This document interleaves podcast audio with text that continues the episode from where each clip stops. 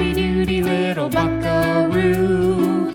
Do you like animals? We sure do. So come on down to the weekly meeting of the Animal Fan Club. Cuckoo, cuckoo. The cuckoo clock is proclaiming that it's creature o'clock. So ring that buzzer. It sounds like a lion roar. Rawr. And open the door to join us for the 52nd meeting of the Animal Fan Club. I'm a cow who is just really excited for rutting season, Meredith. And I'm ectothermic tetrapod Mike. And we meet every week in our clubhouse we like to call the Dalmatian Station Ruh, ruh, ruh. To talk about our favorite animals. While we lack on expertise, we make up for an unbridled enthusiasm and childlike wonder. Oh, wow. So I'll saddle up that miniature horse and hold on tight for the furriest, finful, and fat podcast in all kingdom, Animalia. I love fall podcasts. Ah, Feathered equals fall. flach. Sure does. We're in a silly mood here at the Dalmatian Station today because we found out that the king is dead. That's right, Meredith. Today, we are recording this episode, is the day that we have seen called on numerous news outlets the race for the presidency of the United States. yeah. And what can we say? Brand Clubby's favorite candidate of this final little segment uh, has prevailed. Yeah. We're very excited here. So, good things to come. For real. I'm looking forward to speeches that are coherent. You know, I'm I'm looking forward to a president who speaks in complete sentences Uh huh. and who has complex thoughts and recognizes complexities of situations and communicates using words. Yeah. That aren't just superlatives. Yeah. I'm like super duper extra crazy excited to um, move away from a superlative driven political rhetoric. Myself also. yeah. Well, I mean, in other news, what how how the how are the animals this week? Well, I think that we do have some animal wisdom coming from this sort of chrysalis metamorphosis phase. So I'm trying to Yes. consider those types of things. Sure. Simultaneously, the fucking bug war continues with what we're now calling the bug coffee incident, Uh. where I like fiercely had exactly enough time to make myself breakfast and pour myself coffee before being on a video call with some friends. And as I was walking to my desk, looked at my freshly poured cup of coffee, and lo, floating in the middle of it was one of my insect enemies. No. Oh my gosh. I had to make a fresh pot of coffee. and I was a few minutes late. You know, that actually happened. We at work one time working in the coffee business. there we had quite the infestation. It was very unclear as to where they came from and that was the incident known as the Great Roach Massacre of the 45th floor. Yes, I've heard of it. Anyway, it was so bad that one literally got into like one of the big coffee urns and somebody like cuz it was like self-serve, they poured themselves a cup of coffee out of the urn and and then he drank his whole cup of coffee and at the bottom was a roach. So he drank the entire cup with roach flavor. Free coffee for life. Oh yeah, we reached out real fast and um hooked him up. Can you imagine? And I he was such a good sport. Like that could have gone so horribly, so horribly. Yeah, it seems like maybe he worked in the service industry at some point and he understood that this wasn't some sort of malicious attack against him and it was No. happenstance and Or he was just, you know, maybe even he hadn't, he was just raised well. he was Ah. raised rat. there it is. Yeah. Another concept that will be new to the White House. right, exactly. Or, you know, we're excited maybe newly returning to the White House is maybe a better way of saying Did it. I send you this article? Am I dreaming this? That I read something about somebody making the comment that there's been no talk about animals in this White House. There's no pets. There's no joy. There's no Yeah, we've anything. talked about that. But I saw it. This was after our presidential pets.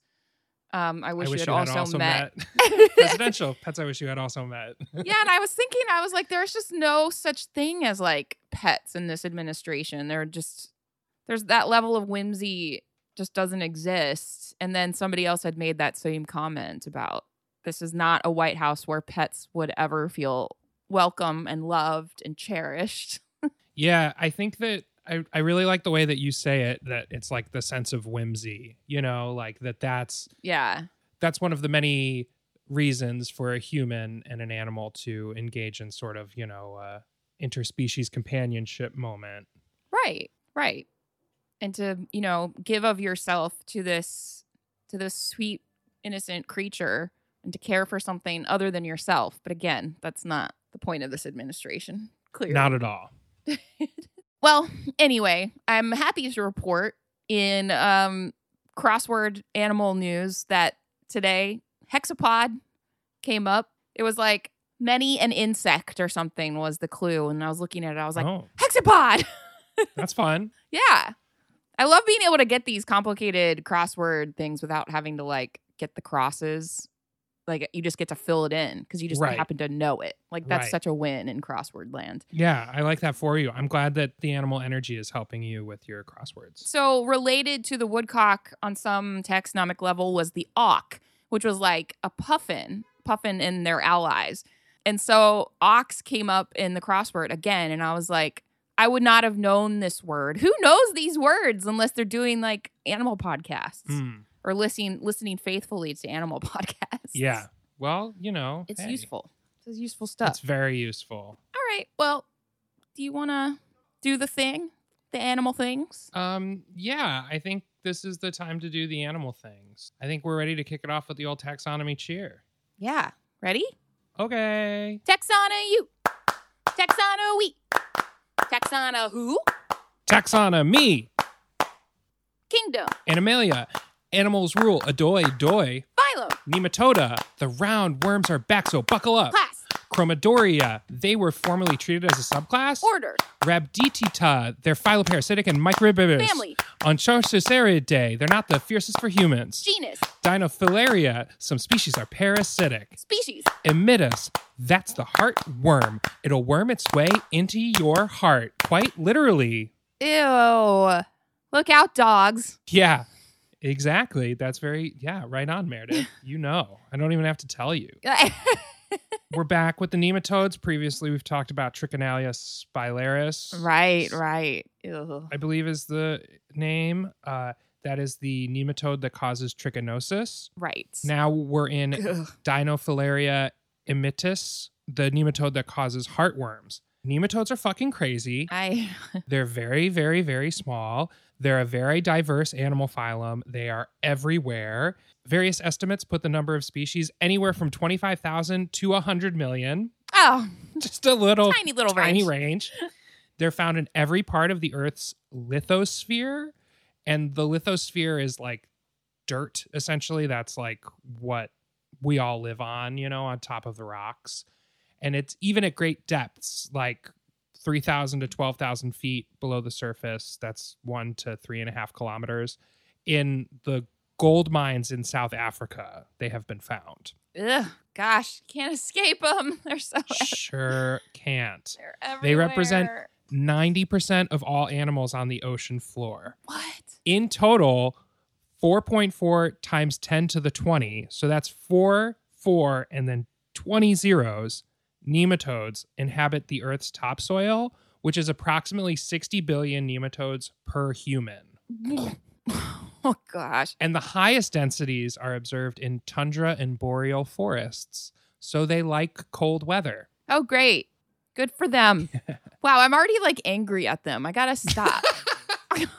Yeah, no, it's okay to have a little bit of nematode rage. I need to chill it out. Yeah. Let me hear about them first before I pass judgment. Well, these are bad ones specifically, so you're not going to hear good things. there was like a total like know-it-all kid um in high school. I think in high school, maybe it was just junior high.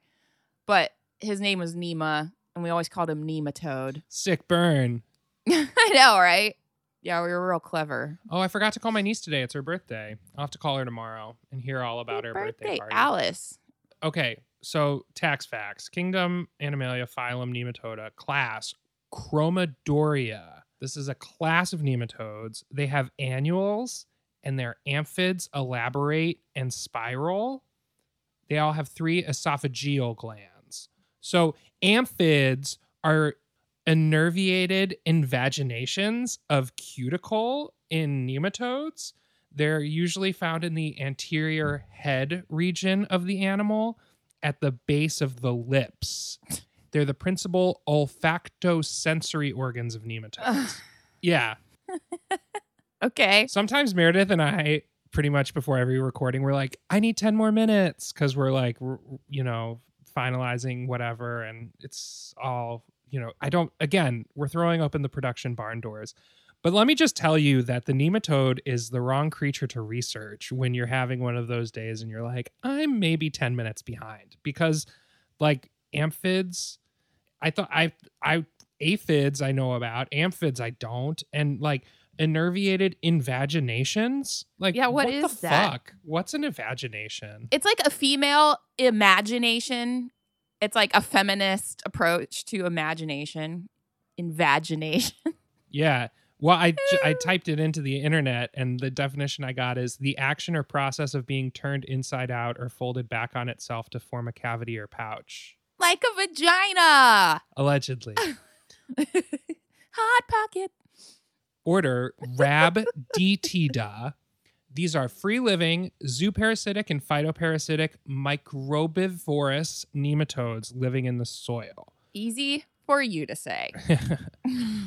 Zooparasitic means that they're parasitic to animals. Mhm. Phytoparasitic, I found a definition that said it's a parasitic plant, but the nematodes are not plants, they're animals. So if it's zooparasitic and phytoparasitic, perhaps it is parasitic to animals and plants. Okay. But a phytoparasite is a parasitic plant according to the Merriam Webster dictionary. Okay. Oh, it's cytotoxin. That's cells. Cyto is cells, not phyto. Damn it. Yeah, Meredith. phyto I was like phytoplankton is maybe yeah. is maybe plant-based plankton. Yeah. planktonic sized plant material. And then microbivorous, micro microbivorous, microbivorous, a micro a microbivore. It has one too many syllables. Yeah. A microvore, that's great. Microvib microvorous. Microbivorous is that's a mouthful. yeah. But it's a feeding behavior consistent of eating microbes and it's you know practiced by animals of the mesofauna, microfauna and meiofauna. Jesus Christ. Family, okay. Onchocercidae. This fam contains some of the most devastating human parasitic diseases. We have lymphatic filariasis, onchocerciasis, loiasis, and other filariasis. okay. Genus Dirofilaria. There's 27 species, and then the species Immitis, the heartworm.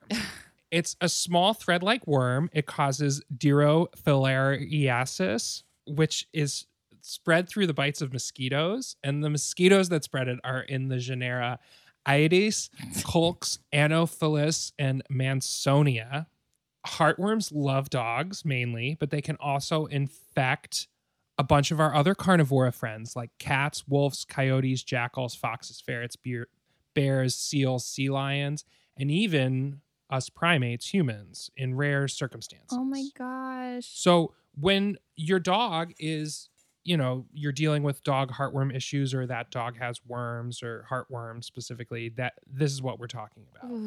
They live Ugh. in the pulmonary arterial system, so the arteries that go between like the connections between the lungs and the heart as Mhm. well as in the heart, which makes sense, I guess, for a level of oxygenation. Like that's where you would think there would be the most oxygenation. So I wonder if that's why. A major health effect in the infected animal host is a manifestation of damage to its lung vessels and tissues.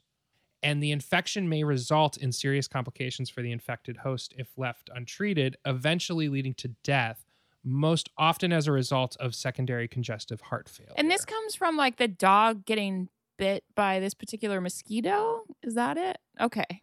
Yes, that is how the nematodes are transferred from one infected animal to another animal to infect that animal. Gotcha. Okay. Oh, it's so awful. Yeah. So there's a couple different ways to detect this. We have microfilarial detection, where which is microscopic identification of microfilaria on a direct blood smear above the buffy coat in a microhematocrit tube using the modified Knott test, Knott test, or after millipore filtration. Okay. There's also antigen testing, which has mostly supplanted the microfilarial detection method. Then an x ray would be taken of the animal to evaluate the severity of the heartworm infection and get a sort of assessment of prognosis and to develop a treatment plan. The treatment plan is usually medication, eh, and that kills the heartworms. Got it. So after that point, the dog needs a lot of rest so that the dog's body can absorb the dead heartworms without ill effect. If the dog is exerting itself, dead worms may break loose and then travel to the lungs, potentially causing respiratory failure and Oh. sudden death.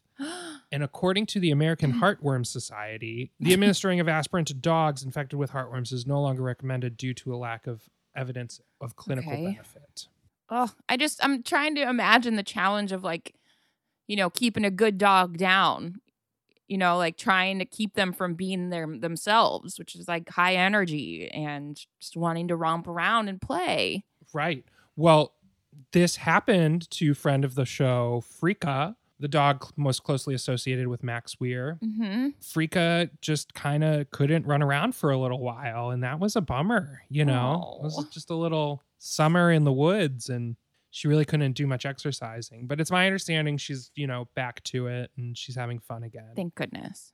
but it is hard. It's kind of like, I Mm. think for some animals too, they have to kind of give them downers so that the animal's tired because otherwise it's just going to have so much energy and it's going to be very frustrated to not be able to expend the energy. Exactly. There's preventative drugs which are highly effective when Mhm. regularly administered.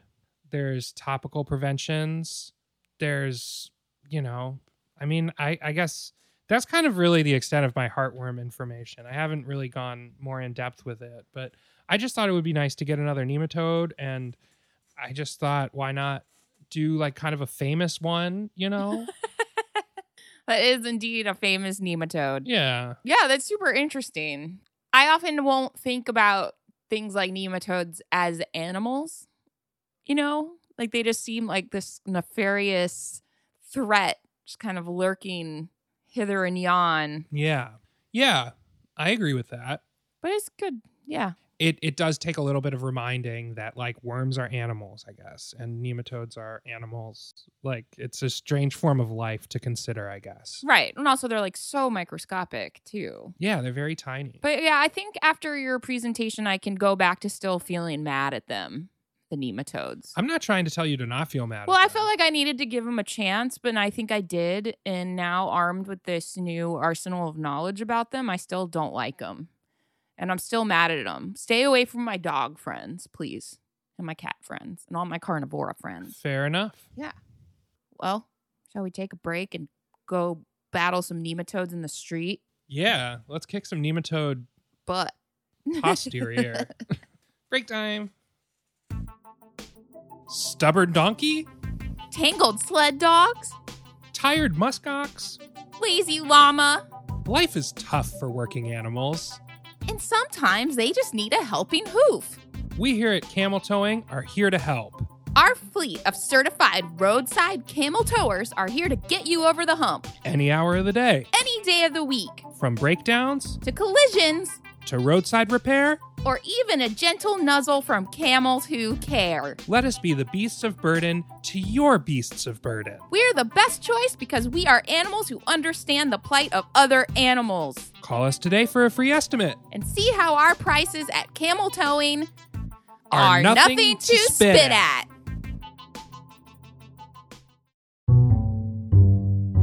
Free verse, Couplet, stanza. haiku, Here Are some animal. poems For you. Cool. This poem is about the uterus and ovipositors, and maybe even so called accessory glands. But it's definitely also about the patriarchy. And though my sucking mouth parts may lay partially in my cheek, my message is sincere. Burn it down. This poem is about the patriarchy. But lo, the patriarchy is about suppressing those who possess a uterus, or ovipositor, or maybe even so called accessory glands. And thus, I am the speaker of at least one truth. This poem was about the uterus.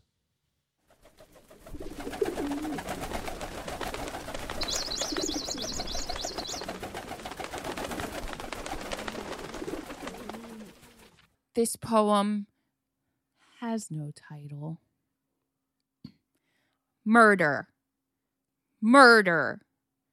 Murder? Maybe if I say it enough times, one after the other, it will lose its power. Its syllable piece is less than the sum of their parts. Mur. Der. Mur. Der? Just like my pieces, my segments, rather. Well, aside from my quarter inch stinger, divested from each other, they don't seem so terrible anymore. Not any more than the tsetse fly, or rather adorable moniker for the scourge of Africa, or the delightfully amorous kissing bug. Oh, no big deal, they say. She'll just bite your lip and gift you with some delicious disease. And they have the nerve to call me the murder hornet? Murder? Murder? Murder, murder, ad nauseum. It's the only press I get. But I would never. I am the Asian giant hornet, and I am beautiful, damn it. Come a little closer so that you can hear me. That's it. Closer, closer, closer. Bam! Sting! Tricked ya. I suggest going to the hospital now.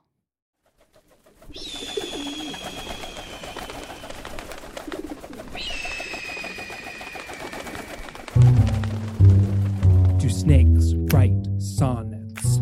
Quails quatrains We hope you found solace. in our refrains.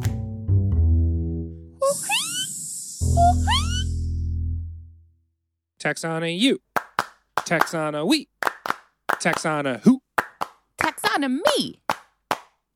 Kingdom. Animalia. This is Animal Fan Club after all. Phylum. Chordata. Our spines give us power. Class. Mammalia. Fuzzy, fuzzy, even on their antlers. Order. Artiodactyla. Even toed, ungulate squad. Family. Cervidae, it's sure, not a false deer. Genus. Cervus. Deer of Eurasia. Species. Cervus canadensis. Antlers, ruts, bugle calls velvet. It's me, the humble elk. The hung the hungbull elk? No, the Is that what you humble elk. Humble elk. It, But- that's not the elk. species. It's just elk. no, no, no, no. But elks are humble. Yeah, they are humble. And this is a true deer because it's the cervid. It's a cervidae. It's a true deer, and Mhm. it's is this an old world deer as well too? This is. Well, yeah, so that's I mean, I don't want to get ahead of the tax facts. I'm just so excited about ungulate squad. I know, we're trying to- squad. Oh, we got to rewrite Jeez. the story on ungulates. So I think it's a very to answer your question, it's so it's native, the elk. There are a lot of subspecies, but I did not even get into that. Or not I'm not going into it beyond this. But the elk, the Cervus canadensis, another extra syllable in there, they are native to North America and then also Eastern Asia. But it is thought that like way, way, way, way back in prehistoric times that they were also inhabiting Europe as well. So I guess technically that would make them an old world elk or an old world deer, but they're not in Europe today. Mm, Yeah. Interesting. So I actually was prompted to do this animal. I've actually never really thought about elk much at all.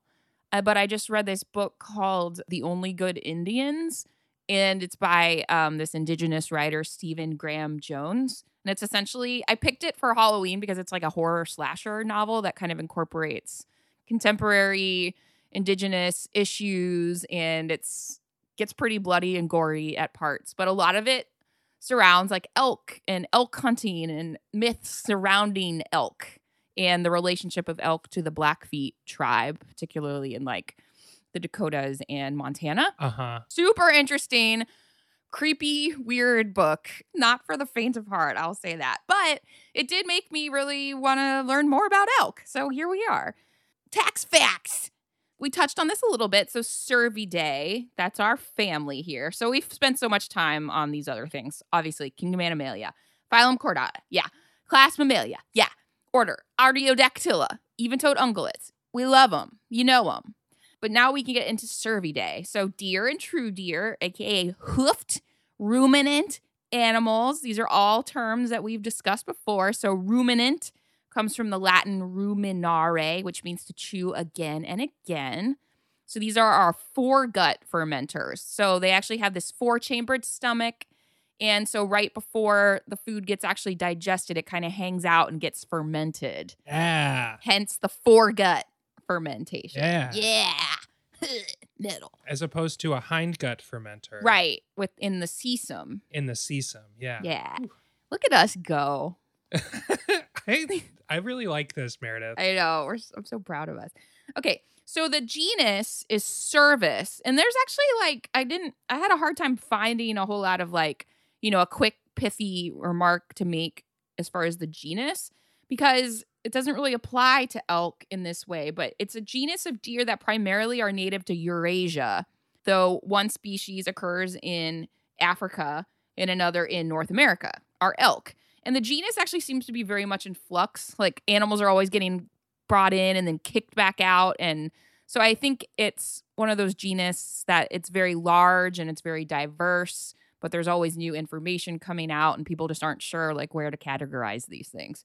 So I'll just leave that at that.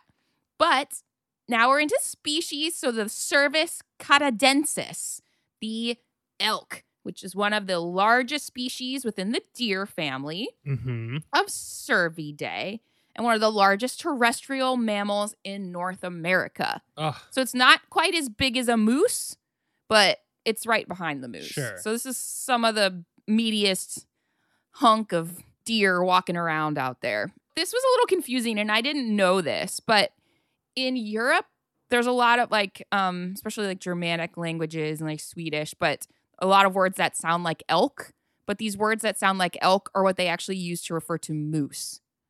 so okay. in Europe, what is known as elk, they're actually talking about what we call mooses, mises. How?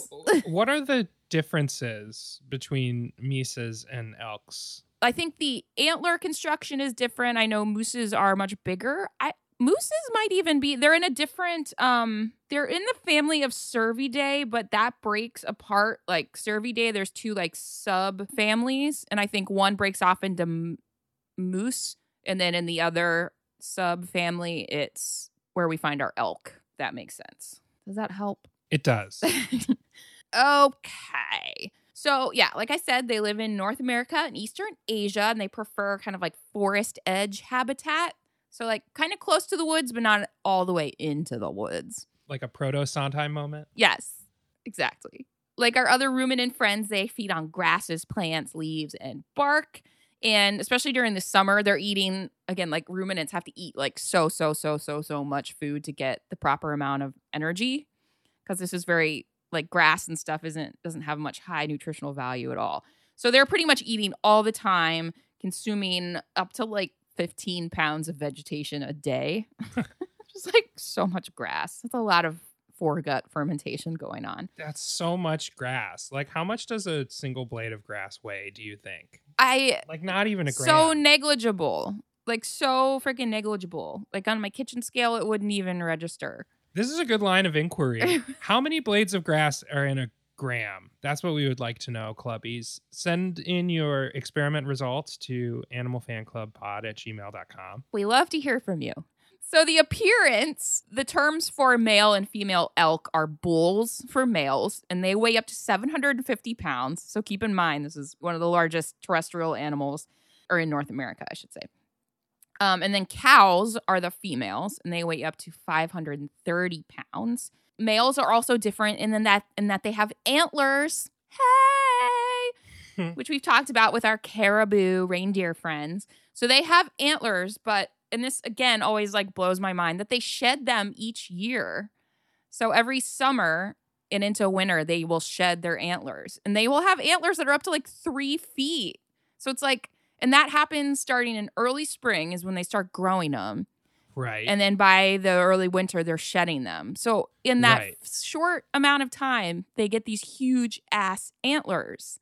It's so crazy to me. yeah. It's that was true of the uh, some of the other deer we've talked about too. The way that Right. they like cycle through their antlers every year. It's nuts cuz you would think that would be something that would just slowly develop over time and that like I don't know that somehow big antlers would be an indication of like maturity, but it totally isn't. Right. Like not at all. So Right. Crazy. So actually, another name for the elk is the wapiti, which is a Shawnee Cree word, and that actually means, oh yeah, it means white rump. So you've got like the reddish coloring of the body of the elk, but if you look at one from behind, it's almost like there's just like a big bullseye on their butt Oh. because it's like a like a white. It's just like, ooh, how do I draw attention to my ass? Let's make it white. so they it kind of makes them look like they've got these really like per prominent butts. Okay. So we talked about antlers and oh yeah, also the antlers, we talked about this with the caribou. They're covered in kind of this it's called like a vascular skin, soft, known as the velvet. And the velvet is kind of this protective covering over the antlers as they grow, but it sheds in the summer once the antlers have kind of reached their full growth. I remember reading somewhere that in some native cultures, the term for a period of time, like a season or a month, Uh huh. is the time when the velvet falls off the antlers, essentially. Right. Yeah. The time when the velvet falls. The time of the falling velvet. There it is. I love that. so, what's really interesting here, and this kind of made me think of your Indian spotted chevrotain with its tusks, with its tusks, Tusk. tusks, um, is that actually the canine teeth on the elk are actually made of ivory, which is supposedly remnants of the fact that probably in prehistoric times these creatures would have actually had tusks, like the chevrotain. Interesting. Yeah, they retain these ivory teeth. And again, this is another major thing in certain indigenous cultures is those ivory teeth of the elk are very highly prized and they feature prominently in certain dress and jewelry as well. They're um it's considered like a very special gift to give to a loved one, for instance. So that's fun. And the I- ivory is a different structure than a typical tooth. Yeah, than just the like normal I guess I've never considered that. tooth enamel. Yeah, I hadn't either. Huh. And it played into this book as well. I was like, I need to read into what this ivory thing is because it had like a very prominent role. So, yeah, okay, so let's talk about some elk behaviors.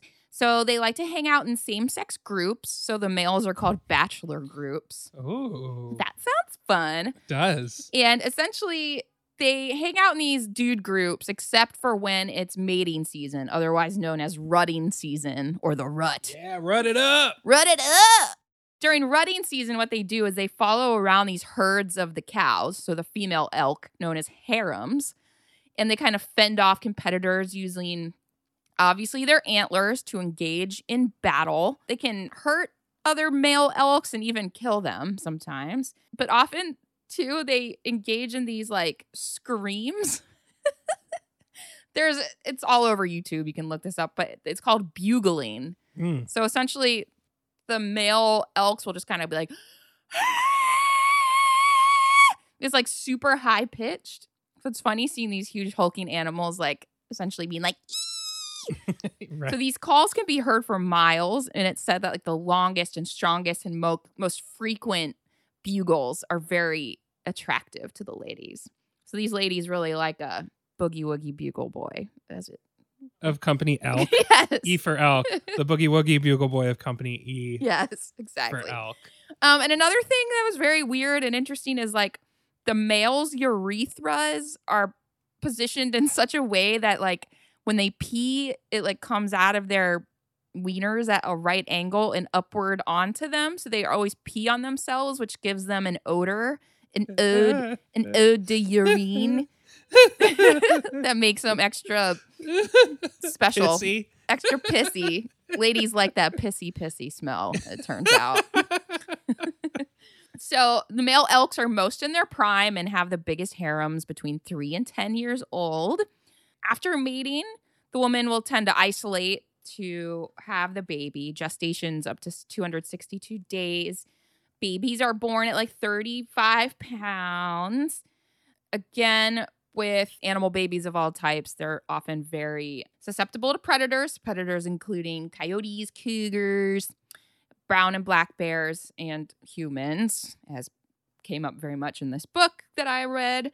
And the suggestion through this book and elsewhere is that the the mommies are very furiously protective of their young. And I thought this was really cute. So newborn calves are kept close by and they actually communicate. So they um actually use like chirps, barks, squeals and like mothers and calves can they have their own language and can identify each other. So they actually kind of have like a language and words that they use. And so in like bigger, essentially bigger nurseries, it's just like this ongoing constant chatter, like all the time. Wow. So cute. So cute. So, as far as migration, as is true for many species of deer that migrate, they kind of go up into the mountainous regions during spring, kind of following the snow melt, and come down to refuge in the fall. So, one of the largest populations in the world is in the Yellowstone ecosystem. So, kind of around kind of north and surrounding um, the Yellowstone National Park in Wyoming. In the winter, they migrate south to the National Elk Refuge, which is a wildlife refuge that was established in Jackson Hole in 1912 to protect one of the largest elk herds on earth. So I love that back in 1912, there was like an eye towards, you know, respecting and protecting this native species. I think that's pretty, Yeah. it's pretty cool, you know? It's amazing. Especially since, I mean, this stuff is always interesting, but I just heard last week that November is Indigenous or Native Heritage Month. So I did want to talk about some of the indigenous significance. So this is a creature that is native to North America Uh huh. and therefore like a lot of animals that are native to north america also like the bison bison bison they have a very very strong significance in a lot of native cultures let's see there was such a cool concept in here from a lakota man speaking about Native Americans consider the elk a clan animal, but to the Lakota, the elk is a member of the four legged nation. I love the idea of the four legged nation. Me too. Yeah, so they wouldn't be called an animal at all. So Albert White Hat, who was a uh, Lakota language teacher, he says we don't have a word for animal in our language. An animal, as I understand, means a second class citizen that doesn't have a mind. In our philosophy and spirituality, all creation has a mind, has a communication system, and we call them the Oyate nations. We call them Wamakaska, living beings of the earth, which I think is like I am just so moved by this idea of the four-legged nation. I've Yeah. ever since I was very little and you know thought about animals and our relationship to them, I've just always identified with and really respected the reverence that native cultures have for other creatures other than themselves, obviously. Uh huh. And something else I think that's really cool is the elk has um in a lot of cultures been associated as protectors of women.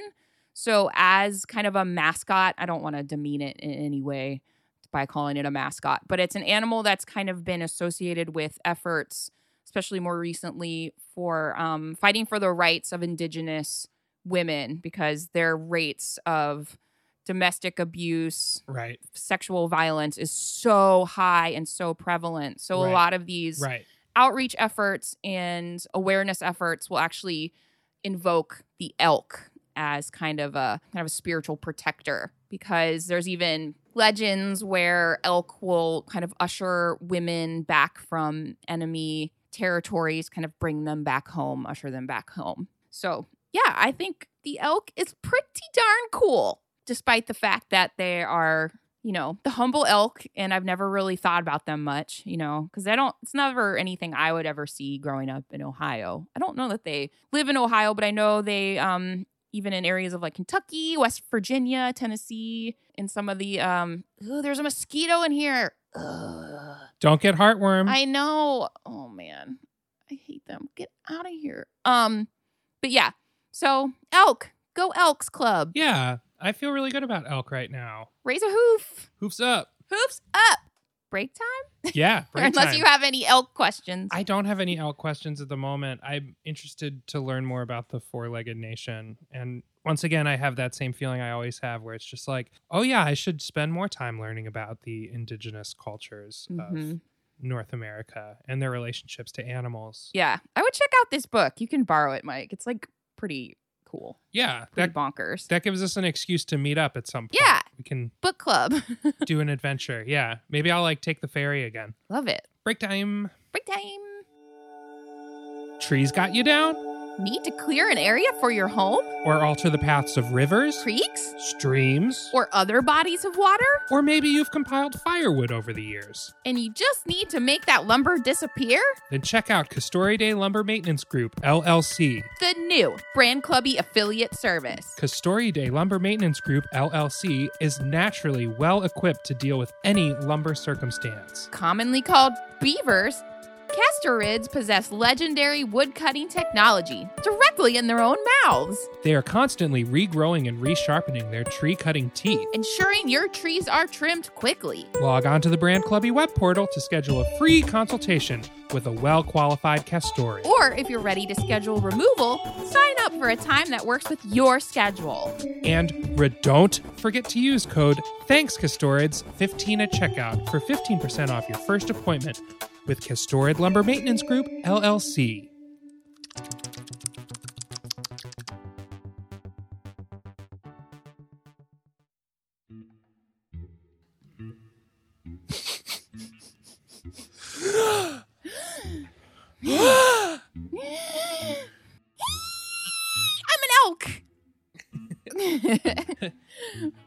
Meredith, I'm just smelling a lot of hops, but I think I'm still drunk from last night. I know. I'm just To really it's, say, honestly. it's a lot of mezcal in here.